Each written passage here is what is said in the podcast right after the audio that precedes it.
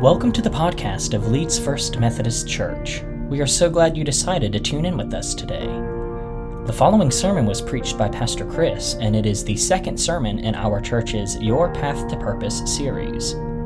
If you would like to watch the entire worship service, you can do so by visiting our website at leedsfirst.org, and at the top of the page, go to Worship and click Online Worship.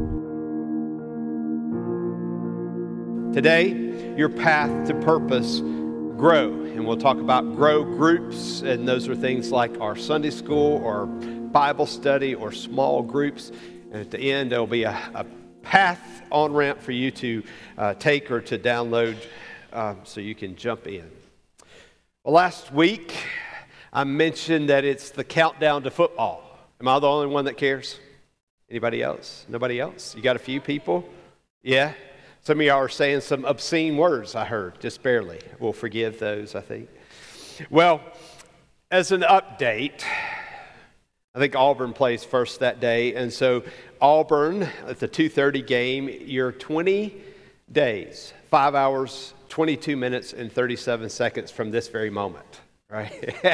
Alabama plays later. They were smart, I guess, playing in the evening, so add four hours to that. But the good news is for high school football fans, Leeds kicks off the regular season in 12 days, nine hours, 52 minutes, and 22 seconds. So not long now, right? And there's preseason anyway. So there's some, if you don't know, well, if you can't tell, I love sports. When I was growing up, I tried to play everything we offered football, basketball, baseball. But in high school, I was barely good enough to be a contributor at that level. And by college, it was clear that I had a, a clearly defined role, and that was as a fan. And so I was 100% a fan of athletics until I heard about this thing called intramural sports. Have y'all heard about this? Where you form teams of just people and they play each other at the college level. So it's just fun. So I thought and so I signed up for a flag football intramural team. And I gathered the very best athletes I knew, or at least those that were walking by when we were signing up. And in that process, we developed a team. I assumed the role of head coach because of my gift in coaching and because whoever head coach also had to volunteer as referee, and I was the only one that would do that. And so, as coach, I formulated a playbook so we'd know how to win. Our scheduled practices for us to get our act together. Assign different positions to each person on the team based on who looked the tallest or could catch or you know throw the ball.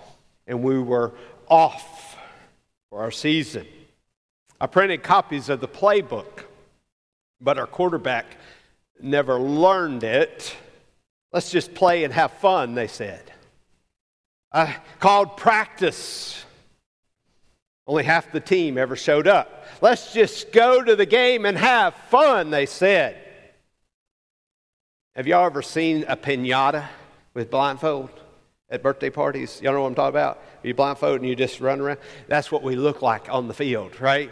Just, just somebody going long, somebody going short, and the throw in the middle.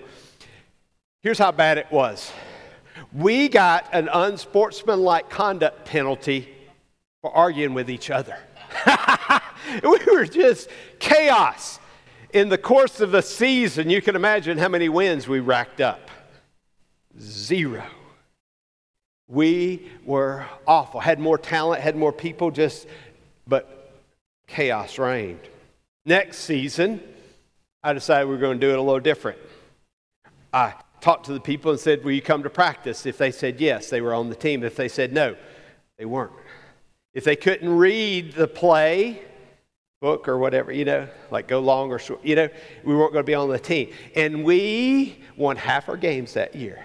What a turnaround. They were putting me up, or at least I thought, for coach of the year, but there's not such a thing. But what a turnaround, right?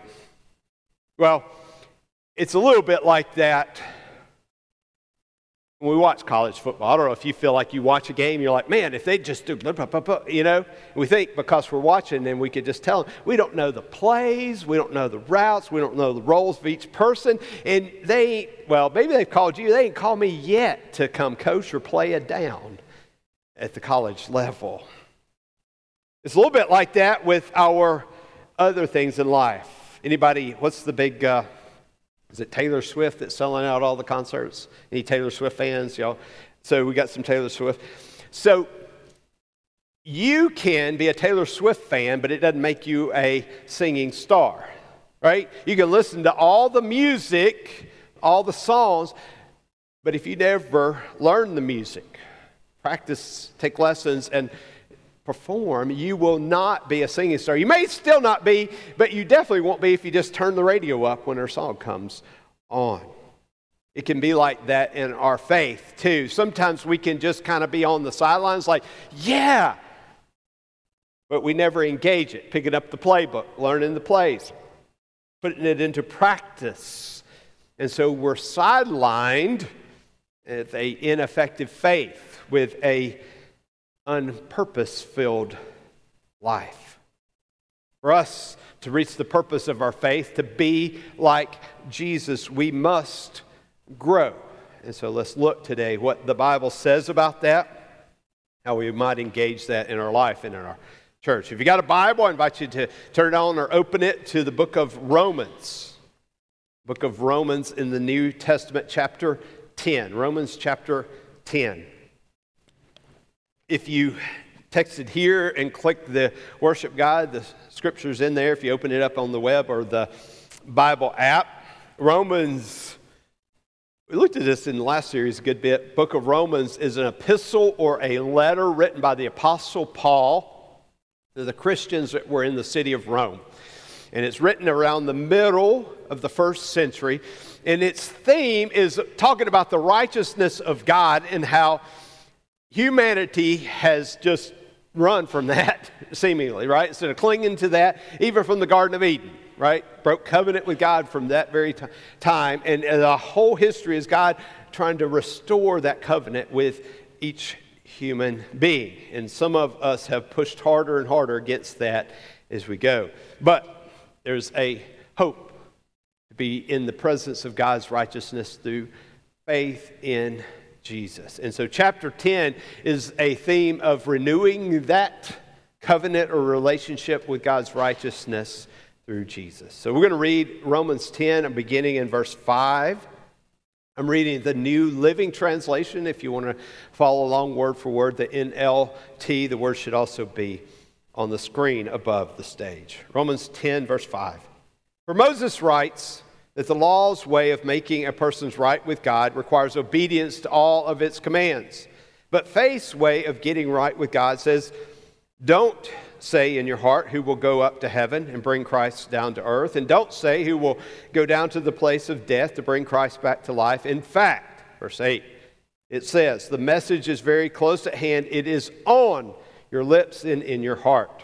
And that message is the very message about faith we preach. Verse 9. If you openly declare that Jesus is Lord and believe in your heart that God raised him from the dead, you will be saved. For it is by believing in your heart that you are made right with God. It is by openly declaring your faith that you are saved, as the scriptures tell us. Anyone who trusts in him will never be disgraced. Jew and Gentile are the same in this respect. They have the same Lord, who gives generously to all who call on him. For everyone who calls on the name of the Lord will be saved. It goes on to say what that propagation looks like. But how can they call on him to save them unless they believe in him? And how can they believe in him if they have never heard about him? And how can they hear about him unless someone tells them? And how will anyone go and tell them without being sent? That is why the scriptures say, How beautiful are the feet of messengers who bring good news. This is the word of God for the people of God. And we say, Thanks be to God. So much about our faith journey in this passage. But Paul begins this section in verse 5 by contrasting the, the kind of rule laden, impossible righteousness that's conveyed in the law. And he contrasts that with the righteousness that is obtained by declaring your faith in Jesus.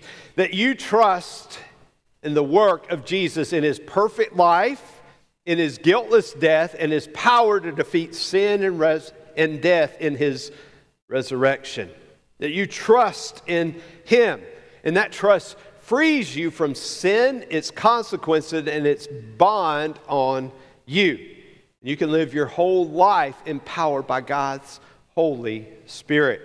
In verse 8 says that that message, that faith message, is key to our being close to God, not far away. In our heart, not a distant thought.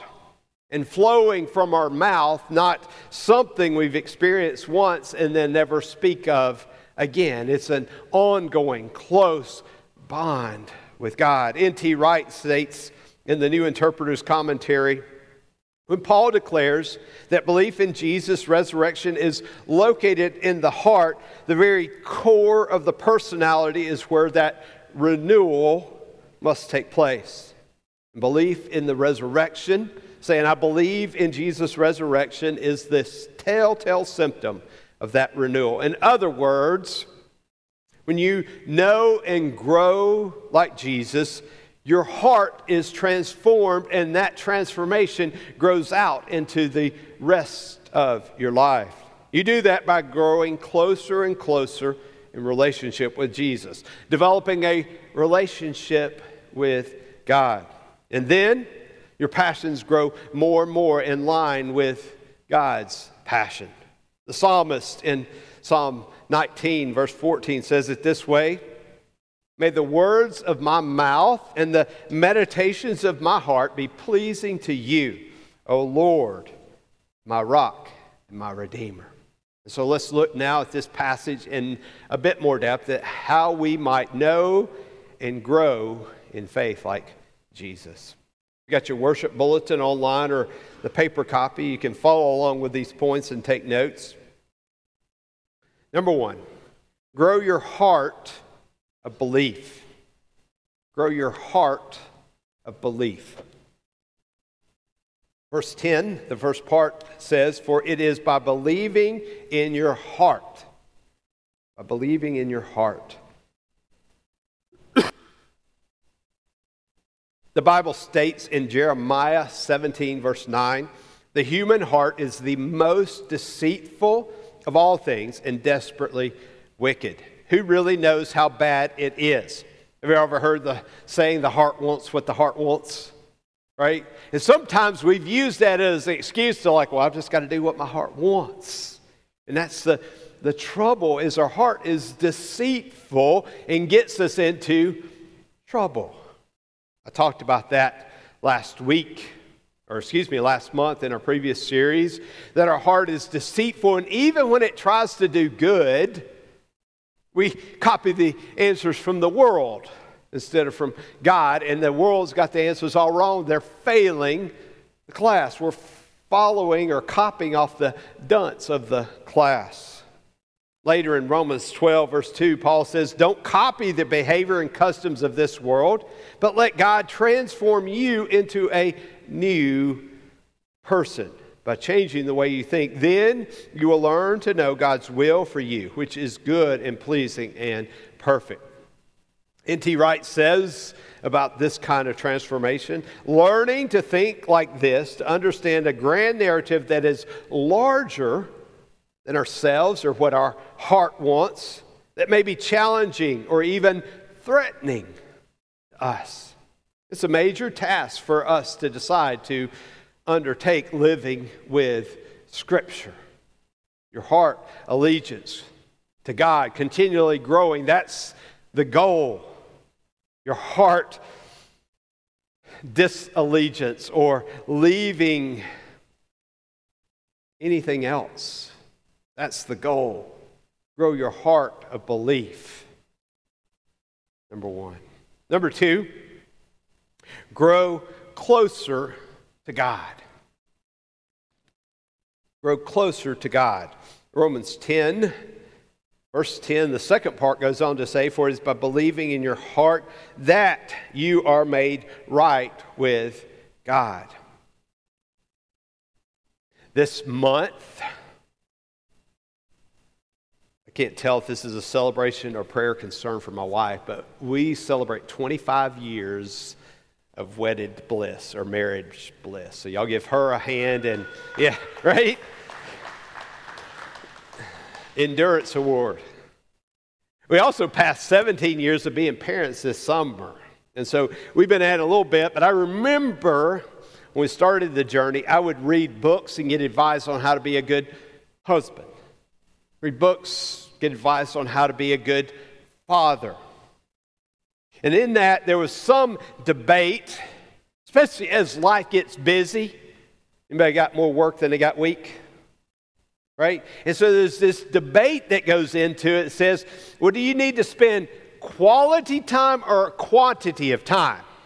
And so there was some defense that said, hey, it's about the quality of time. If you can just be there, if you're too busy, if you can just be there for the big events, that's enough. Well, Focus on the Family article states it this way More recent research shows that kids need both quantity and quality time with their parents. In fact, the more involved parents are with their children, the less likely they are to have social, emotional, academic, and the list goes on and on problems in their life. So it's both quantity of time and quality of time. So that's free advice for you in your life but it's a, analogous to our relationship with God. We need both quality and quantity of time with God for our relationship to grow closer with Him. You will grow closer to God by spending time daily praying. There's no doubt in my mind if you'll get on your knees or sit in your chair or drive with your eyes open praying. but if you do it every day, you will grow closer to God. If you're not, you're not as close as you can be. If you'll read Scripture daily, you will grow closer to God. If you've picked up the Bible once and never again, you're not as close as you can be to God. But on the other side of that, the quality, the more you engage to read Scripture and understand it, understand what the original authors meant, understand how you can apply it to your life, and then take the steps to apply it to your life, the quality of your engagement, you will grow closer to God. So it's both quantity, be regular, pray, studying Scripture, reading Scripture, engaging with others in your faith, you will grow closer to God. You see, even when you know something in your head, it can be harder to believe it with your heart or live it with your words or your actions with your hands. And so we need that ongoing relationship to where the right knowledge leads to right actions in our life, to be transformed in our hearts that draw us closer to God, that transforms our thoughts and words and actions. That's the righteousness that God desires. Number two, grow closer to God. Number three, grow closer to others.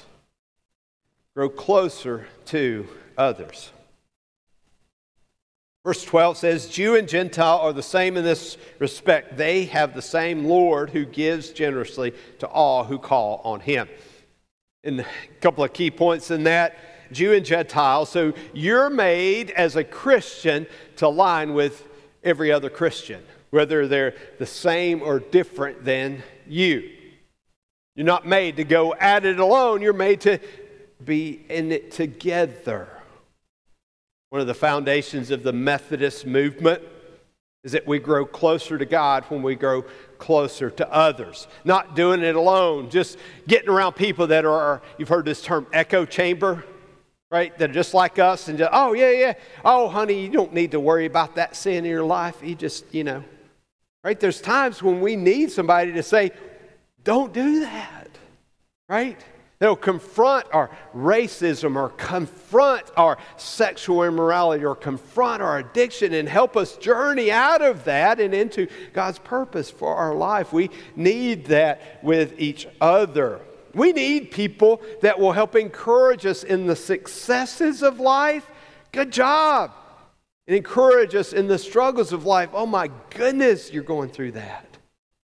We need people that will help instruct us when we have misinformation or getting it wrong. We need people. Do y'all know what a cattle prod is? I don't know if that's a, a good thing, but it was like a electric probe on the end of it. They would touch the side of a, a pig or a cow to get them moving, right? They just sit there and you try to get them moving to the other pasture or whatever, and they, and they get them moving. Sometimes you need somebody to be in your life to get you moving when you get lazy in your faith. It's like, have you been reading scripture? And you're like, no. It's like, get your Bible, right? You need somebody you can trust and lock arms with into the spiritual battles of life. So that you don't just think it's me saying this. In each service, I've invited somebody to come up and share about this journey of being in a grow group. Y'all and welcome Mr. Chris Rutledge. Give him a big hand. He's coming up. He's going to share about his journey in being in a grow group.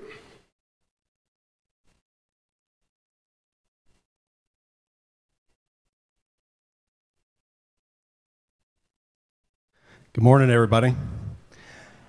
So, for those of you that don't know me, uh, I'm Chris Rutledge, and uh, most of you, if you do know me, you probably just know me as Molly's husband, which is fine, or you might know me as the guy with all those kids. That's fine too. So, I just want to take a few minutes to talk about uh, my Sunday school class and kind of what it means to me. Um, our Sunday school class is called uh, Group Four, and our class serves young adults and parents it's led by Frank and Veronica Dowdy. Our class typically takes a particular book, and that's why I have these to show y'all, uh, of the Bible or a topic. We will receive this study guide, and we will spend anywhere from eight weeks or more studying the topic, talking about it as a group. And that's typically kind of how our class goes. When we started, we started with the book of John. We have covered Jonah, Ruth, Psalms, and so on and so forth. We're currently in the middle of a, a, study called Follow by Andy Stanley. It's been fantastic. It's one of the best ones we've done so far. Now, you know, what we do is we take this the study guide, we will study it throughout the week, uh, take the lessons that we've learned, discuss it maybe with our spouse, come back to uh, our class and, and be ready to discuss it. Now, you know, some of you might say, hey, that sounds great. I don't really like homework. That was okay in school. I don't like doing it now. But let me explain how some of this has been helpful for me as, um, as we've gone through this class. So, first, it's created an opportunity for Molly and I to uh, grow closer together spiritually. We now have a structure set aside to spend time with each other, um, uh, discussing the Word. We aren't perfect at it, but sometimes we miss. But prior to this class, to be honest, uh, church, we didn't really take that time with each other. Now we do. It, it kind of gives us that time, gives us that structure. Second is accountability. Pastor Chris was just talking about that a second ago. Uh, each Sunday, we're going to be, you know, show up prepared to talk, uh, discuss with our class. Um, knowing that that's coming up, you know, that helps us forget not to set aside that time uh, make sure that we have that, even if it's 15 minutes uh, during the week. Either way, it helps us make sure that we get that time uh, time in. Last is relationships. Um, you know, I know that if anybody else in our class was up here talking, they'd probably touch on that too. I'm sitting here looking at the Crandalls as I talk about that. I've had the privilege of getting to know several different families in the church um, in a much more meaningful way, uh, whether it's just in the class discussions, serving on a project together, uh, having a pool party, having brunch, lots of different things. It's really been a good time. It's allowed me to make some connections that I otherwise probably would have never made just coming to, uh, to worship. So that is what uh, I have taken away from the class. I want to thank Veronica and Frank for being such great leaders, and thank you to Chris for letting me talk today.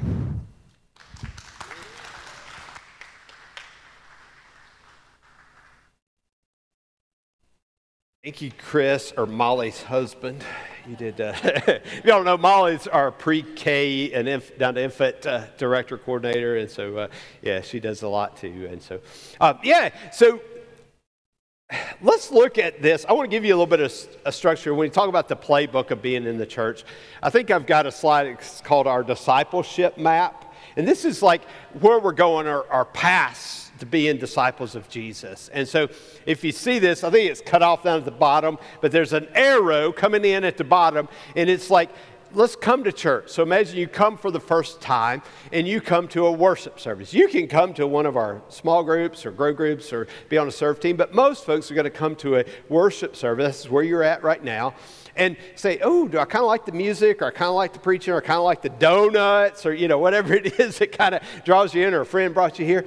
And then once you take a step in, the next path, and you can do all these at once or in, in order, but the next path is to be in a grow group where you're growing closer to God and closer to others, to where you're learning scripture and applying that. And Chris mentioned about accountability the thought is not we're going to go and take accountable and say, you're not doing this. The thought is you give accountability to somebody, just like you do at work or to your spouse or to a coach. You say, I want to be better, I want to grow. And so, y'all, let's hold each other accountable. And so, you do that in a group. You get all the stuff Chris mentioned, and we'll talk a little bit more about that. The next path is to serve, and we'll talk about that next week, but that's where you use the gifts and abilities God's given you to advance his mission of the church, serving God and others. And then our fourth path is to reach, where we go and reach out and invite people to know the love of God, to know the gospel of Jesus, and invite them to faith in his church. And so worship, grow, serve, and reach. And so I invite you in the course of this, if you've been on those paths, to stay on this path. And you can do that. The next slide says our on ramp to grow. And so today we're going to open the on ramp. On ramp is a, an illustration. Anybody ever been stuck at a red light? Anybody love red lights? Raise the other hand. I hate it, right? And the worst kind is those that you come up to in the middle of the night and they're red, and then a car come through there in the last 10 minutes and still ain't turned green. And you're just stuck. Well, sometimes folks have experienced that at church to where they don't know how get to where they want to go and they feel stuck at a red light. And so we're breaking through that and we're creating on ramps to these paths of worship, grow, and serve. And so in this series, each week, we give you a different chance to be on these paths of worship, grow, and serve. And today we're going to kick that off with our grow on ramp. And so the way you can get this is to text the word grow invite everybody to do this. You don't have to do it right now. In fact, it'd be better for you to do it this afternoon at home or this week as you can reflect. But do this, texting the word grow to our text number 205 772 4906. Do that now, and it'll send you a link momentarily. It might be, depending on demand, a few minutes, but shortly. It'll send you a link that'll open up the web page with all the different paths for worship, grow, and serve. And so you can begin investigating. Hey, I hadn't been in a grow group. I want to find one that fits for my schedule or my need, whatever. Or if you've been in one, click it and say, I want to stay in it, right? And so you get the choice. I invite everybody to be on the path of grow. You can look ahead to what we're going to talk about next week. The serve teams are all listed on there as well. When you're ready, fill it out, click submit, and be on the path of worship, grow, and serve at Leeds First Methodist Church. If you would like to not do electronics or it's just hard to read on your phone, there are paper copies on the blue table, cloth at the back. You can take one home with you or you can fill it out today and turn it in. There's a box next to it that says on ramp guide forms. All right. I pray, it's my hope that everybody that calls Leeds First Methodist Church home will be engaged in these paths. Not because there's like, well, there is like we're fighting the devil like in spiritual warfare, and so we want to win that. But because it transforms your life when you're on these paths, and I hope, and pray that that transformation is occurring for each one of you today in this series. Let me pray for us, and we'll worship through communion. God, thank you so very much for your paths to Jesus, that we can grow to know and be like him. God, I pray that you are working today to open the on ramp for each of us to have a, a place to grow. God, that we might be a part of that. We might be transformed by that. God, I pray for this season between this on ramp that runs from September through January. You see more and more closer to you. In Jesus' holy name I pray. Amen. Thanks for listening to our podcast. We would love for you to visit us in person at 8:45 a.m. for modern worship or at 11 a.m. for traditional worship. If you would like to plan a visit, simply text the word connect to the number 205-772-4906 and you'll be sent a link to get you started. Thanks again and God bless.